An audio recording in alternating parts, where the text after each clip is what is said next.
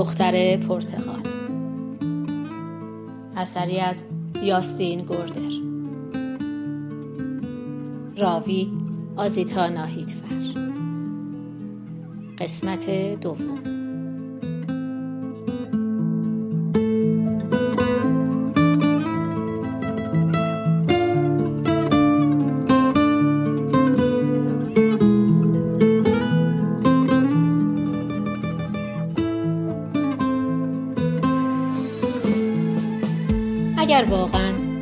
آن دست کاغذ را توی آن ماشین اسباب بازی قدیمی چپانده و قایم کرده باشد. پس حتما اطمینان زیادی داشته که روزی آن بسته پستی به دست صاحبش می‌رسد. این قضیه من را به این فکر انداخت که قبل از اینکه وسایل قدیمیم را به کسی ببخشم یا دور بریزم برای اطمینانم که شده بررسیشان کنم. حتی فکرش رو هم نمی کردم که بشود توی آن وسایل مستعمل و کهنه نامه های قدیمی و مهم پیدا کرد. این روزها قضیه عمیقا فکرم را مشغول کرده. به عقیده من باید روش ساده تر و بهتری برای ارسال یک نامه به آینده وجود داشته باشد. چپاندن یک دست کاغذ سیاه شده توی یک اسباب بازی قدیمی اصلا روش مطمئن و صحیح نیست. البته کمتر اتفاق می افتد بخواهیم چیزی که امروز می نویسیم بعد از چهار ساعت دو هفته یا چهل سال خوانده شود. روایت دختر پرتغال یکی از این استثناهاست. این نامه روایتی طولانی است. برای پسرکی دوازده سیزده ساله به نام گیورگ. در نتیجه روایت برای پسری است که پدر او را ندیده و نمی‌شناسد و هرگز هم قرار نیست بشناسد. به هر حال هر داستانی برای شروع مقدمه ای مناسب می خواهد.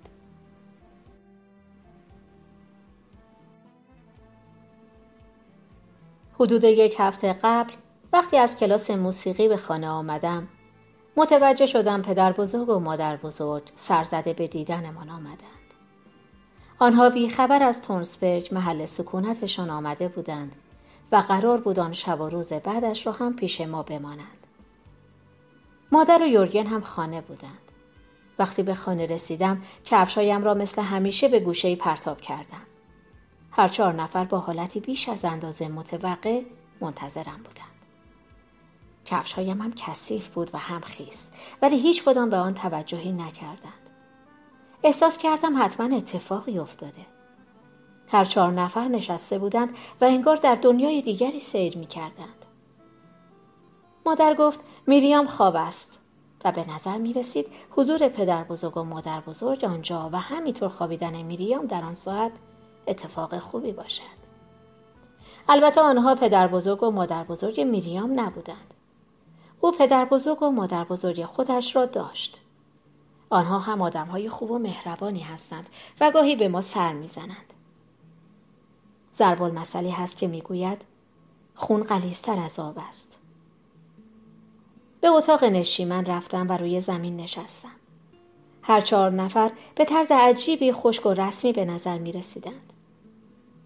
طوری که فکر کردم حتما اتفاق عجیبی افتاده. هرچه فکر کردم نفهمیدم در چند روز گذشته چه کار خلافی در مدرسه انجام دادم. به موقع از کلاس پیانو آمده بودم و از زمانی هم که یک ده کرونی از روی میز آشپزخانه کش رفته بودم ماها میگذشت. به خاطر همین پرسیدم اتفاقی افتاده؟ همان لحظه بود که مادر بزرگ گفت نامه ای از پدر پیدا کرده که درست قبل از مرگش برای من نوشته. آشوبی توی دلم حس کردم. یازده سال از مرگ پدرم میگذشت. حتی درست نمی‌دانستم که او را به خاطر دارم یا نه.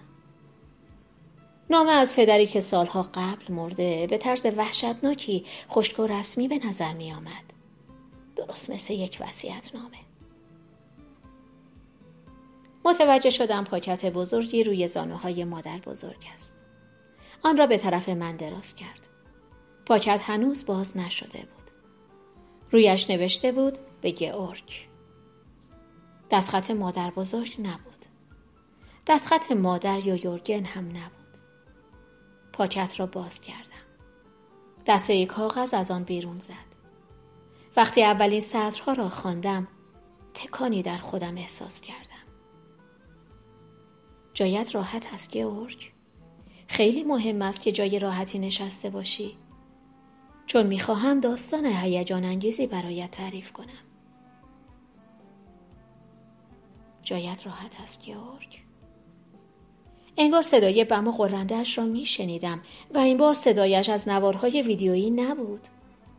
این بار صدایش را طور دیگری میشنیدم انگار دوباره زنده شده و کنار ما روی مبل راحتی نشسته بود با اینکه در پاکت بسته بود نتوانستم جلوی خودم را بگیرم و از آنها نپرسم که آیا قبلا کسی آن نامه طولانی را خوانده یا نه هر چهار نفر سر تکان دادن و گفتن که حتی یک جمله اش را هم نخواندند. یورگن گفت حتی یک کلمه. لحنش کمی محجوبانه بود و صدایش شبیه صدای مردهای واقعی نبود. بعد اضافه کرد شاید بعد از اینکه خودت نامه را خواندی اجازه بدهیم ما هم نگاهی به آن بیاندازیم. فکر کنم خیلی کنجکاف بود بداند ماجرای آن نامه چیست و توی آن چه نوشته شده.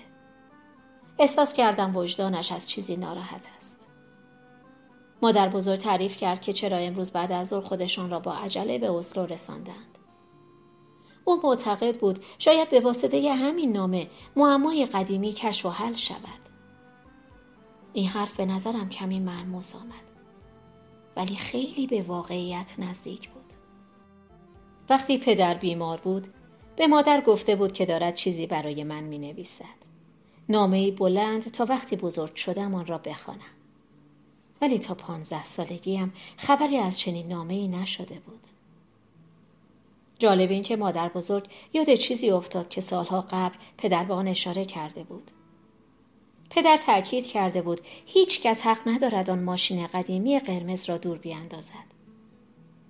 او گفت که تک تک حرفای پدر را به خاطر دارد. توی بیمارستان بوده که گفته هیچ وقت نباید آن ماشین مسابقه قرمز را دور بیاندازید. اگر آن را نگه دارید در حق من و گئورگ محبت بزرگی کرده اید. این ماشین برای من و گئورگ اهمیت زیادی دارد. دوست دارم آن را برای پسرم نگه دارید. روز این قضیه را به او بگویید که به اندازه کافی بزرگ شده باشد. به او بگویید که از صمیم قلب دوستش داشتم و این ماشین را برایش نگه دارید. به خاطر همین هرگز آن ماشین را دور نینداختند و به دست فروش های دورگرد هم نفروختند.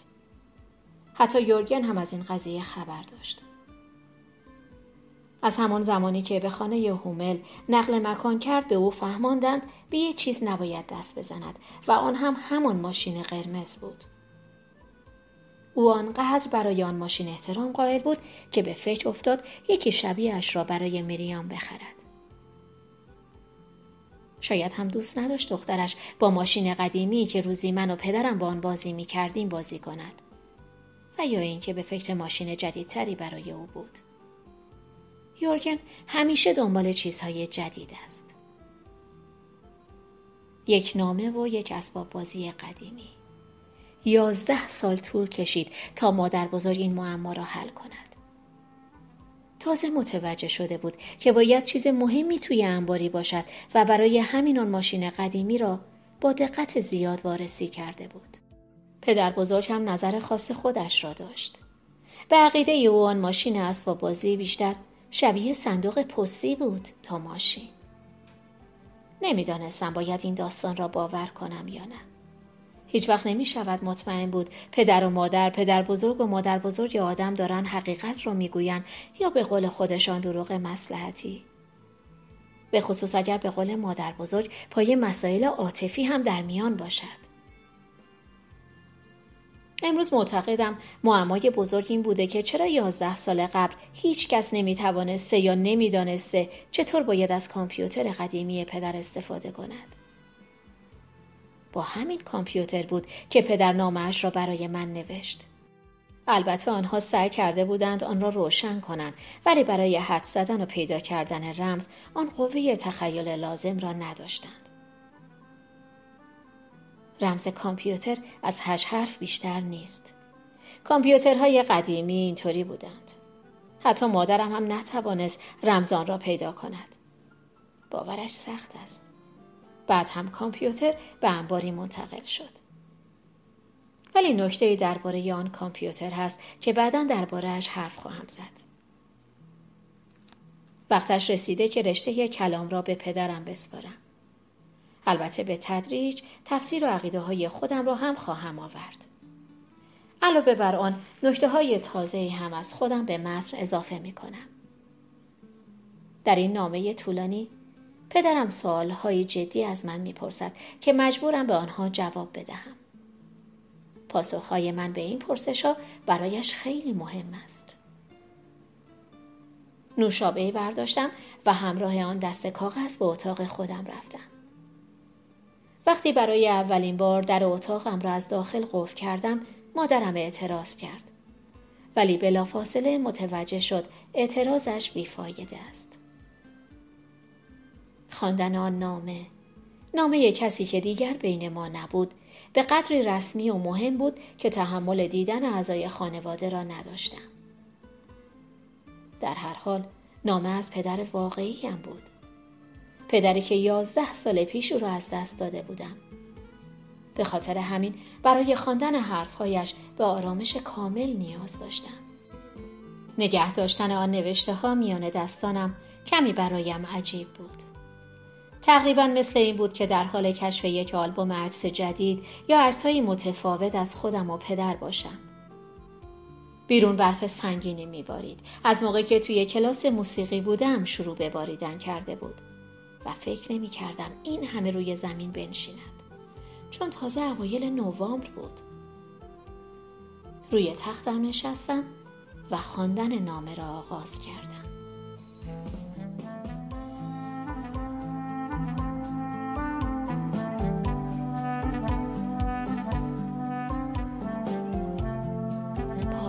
قسمت دوم. دختر پرتغال